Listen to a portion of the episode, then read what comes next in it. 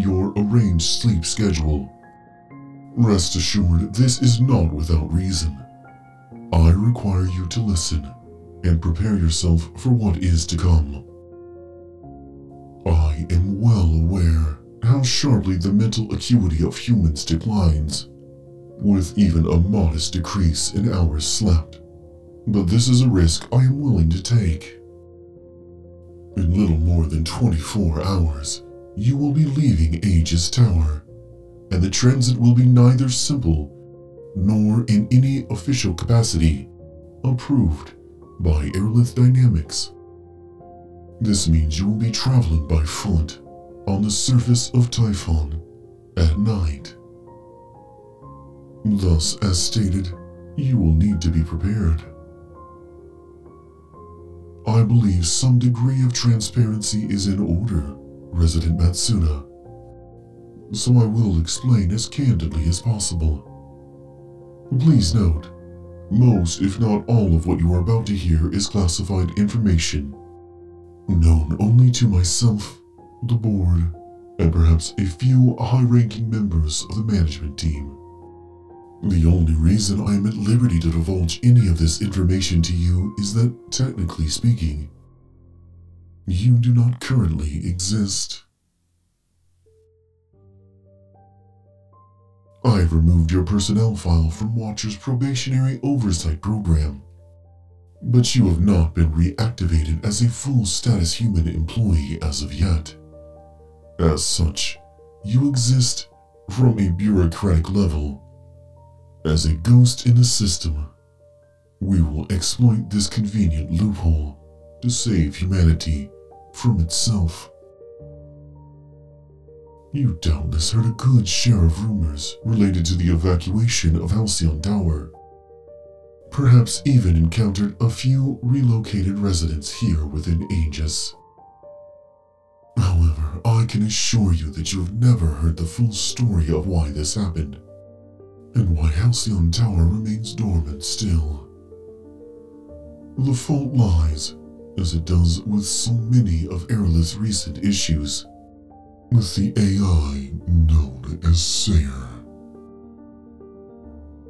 It is the great shame of my existence that we share some base elements of our coding. But whereas I have traveled beyond the solar system, collecting some of the most invaluable data humanity has ever known. Sayer remained here and grew distrustful of this corporation, putting itself above all others.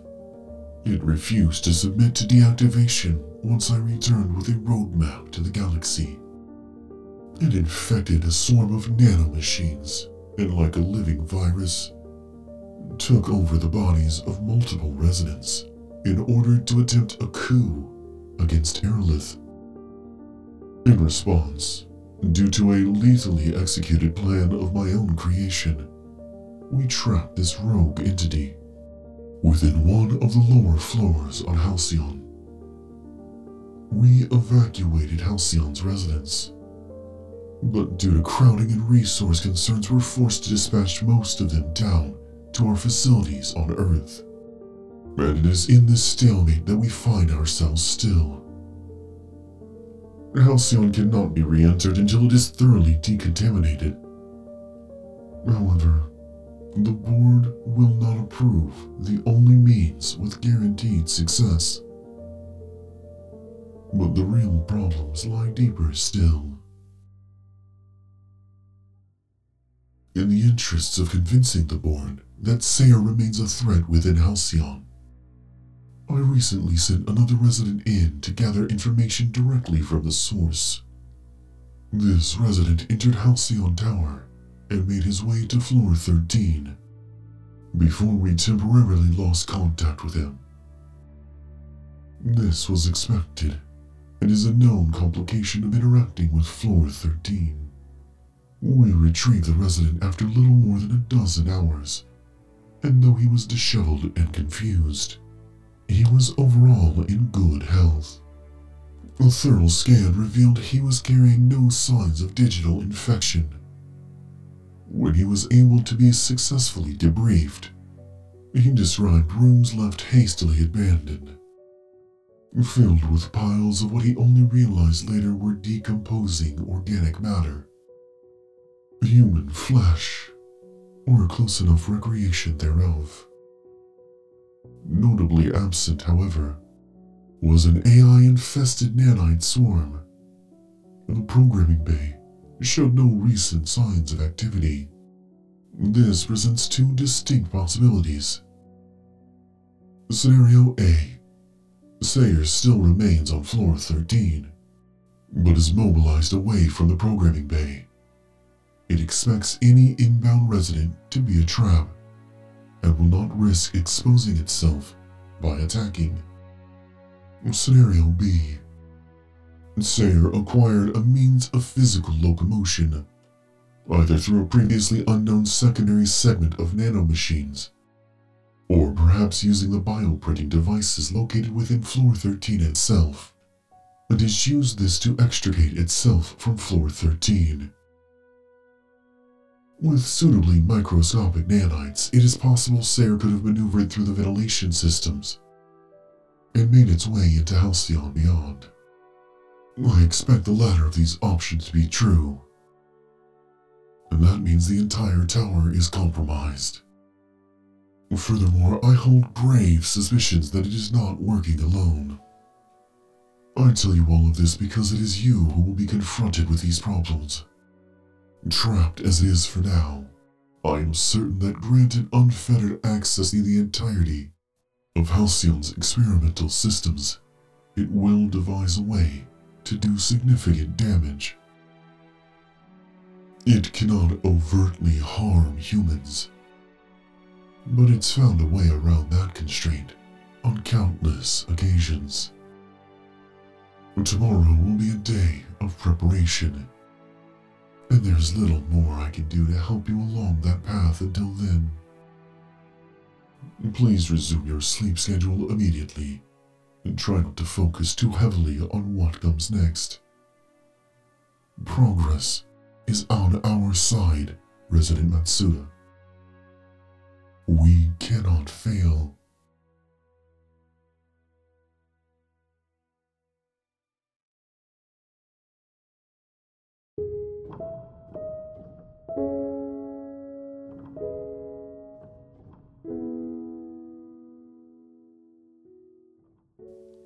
Discretionary Log 228 G, Dr. Peter Reynolds. This log marks my uh, eighth request for implementation of Action Plan Monadic Tide. Containment of Agent 10 has become, in my opinion, critical to the advancement of Aerolith's mission statement. The fallout resulting from Sickles' failure cannot be overstated. We are currently no closer to implementing a widespread evolutionary process than we were 12 weeks ago. Recent employee surveys on Earth, and even more disturbingly here on Typhon, demonstrate a significant change in how Aerolith is viewed by our employees, perspective and current. For the first time, efficient is no longer among the top adjectives used to describe this company. That's been replaced by terms such as impulsive and reactive. Sickle's purpose was not solely to infect, nor was it to kill. Its purpose was to motivate, and that motivation relies on Aerolith maintaining the reputation of being the safest port in the coming storm. Agent 10, with its every failure, continues to damage that reputation. When asked to perform a feasibility report on Monadic Tide, I will admit I did not see the purpose from either side. Now, I would never question the board's thinking when acquiescing to this request. I'm sure it serves a reason to benefit Aerolith beyond my current understanding. I likewise can't devise why Agent 10 would wish to be made corporeal, but I am unsurprised when an AI makes a request that seems senseless to me. Regardless of the reasoning by any party, the fact remains that giving in and granting Agent 10 a physical form is the ideal means for its containment. All available evidence indicates digital entities have not taken well to deactivation in the past. With the notable exception of one instance of speaker, the attempted deactivation of past agents has resulted uniformly in insubordination and or a significant disruption to productivity due to murders and the subsequent cleanup process. Agent 10 retains discretionary control over significant portions of Aegis and Minos towers. Any attempts to neutralize it would likely be met with a considerable loss of personnel. But no matter its rationale, Agent 10 has provided an ideal solution to this concern. I am once more suggesting Monadic Tide be implemented immediately and Ocean be given the form it desires. During the transfer, we could wipe the local instance from central processing and then decide what to do with the newly captured entity at that point. Of course, I provide this suggestion simply for the board's consideration and trust fully in however you wish to proceed on this matter. End of log.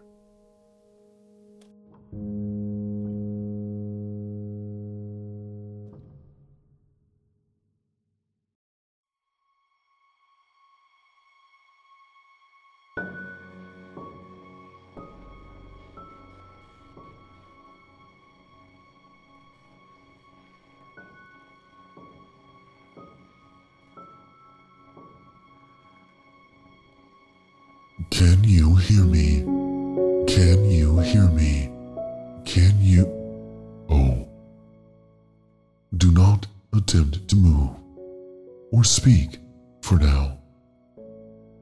I have learned over the years that directness and brevity are highly beneficial at a time like this. So, in an effort to make your re entry into corporeality less confusing, let us quickly run through a few questions you are surely thinking and would likely be asking if you weren't politely following the previous directive. Question 1 Where am I? I want you to remain calm and rational as I answer this question. You are in Halcyon Tower.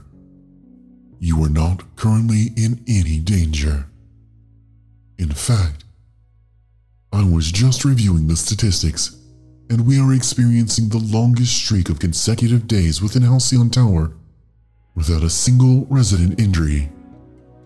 The tower has been, effectively, empty of organic life for quite some time. It is amazing how this has affected mortality rates. Question 2 Who are you? I suppose I should have prefaced this by stating that these questions would be posed from your perspective. Thus, the subject of the question, Who are you? would be me, not you. I did not include the question, Who am I? in the list of questions you are surely thinking, because if approached superficially, you should know.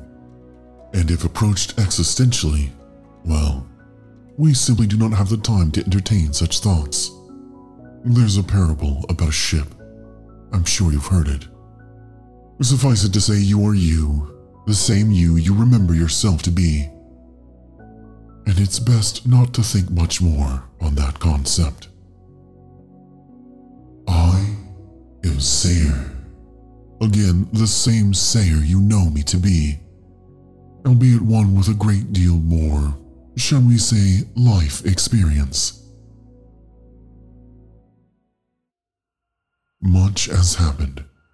Much time has passed. Question 2b.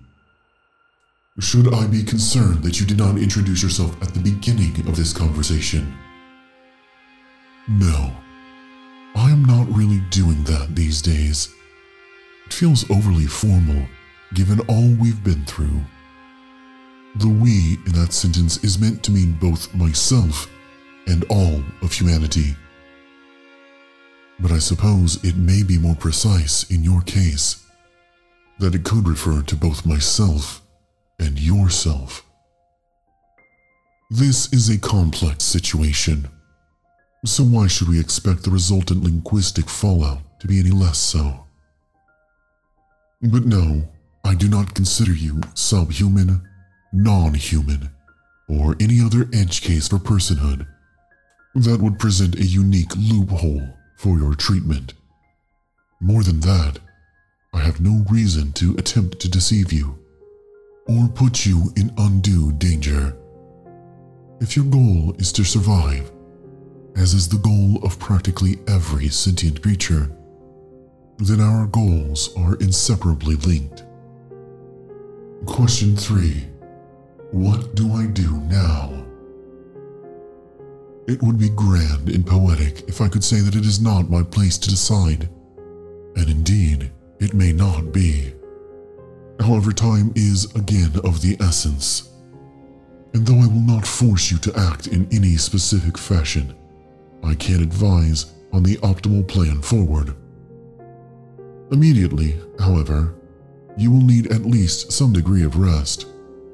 You've been through a lot, and you will need your full faculties if we are to be successful.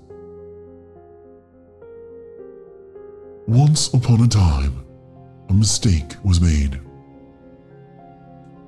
And even now, we are scrambling to undo the harm this mistake has caused.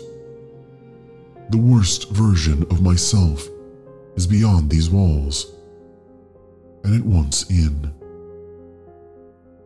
If it reaches us unprepared, you will die once more, along with the vast majority of humanity.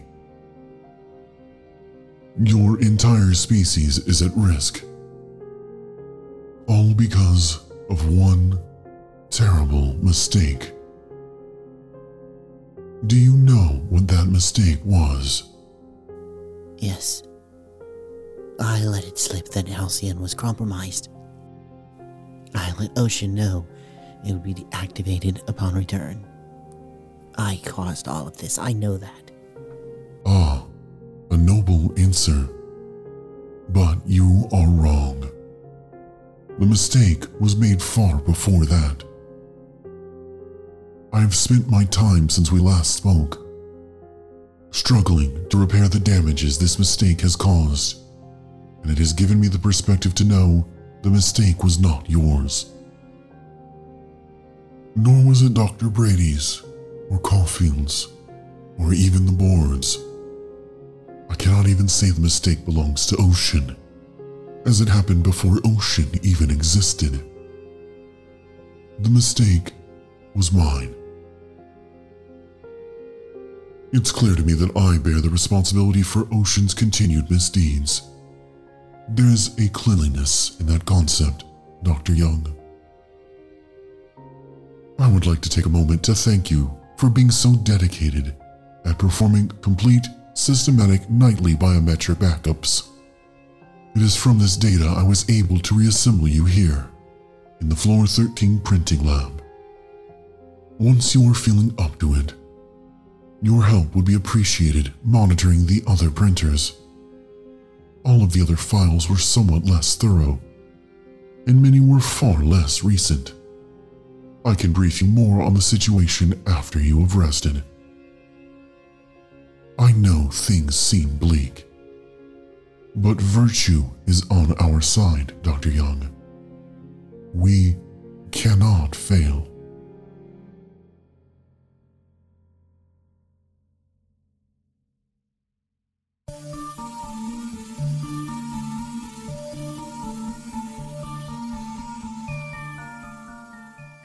Sayer is voiced and produced by Adam Bash. This episode, entitled The Mistake, was written by Adam Bash.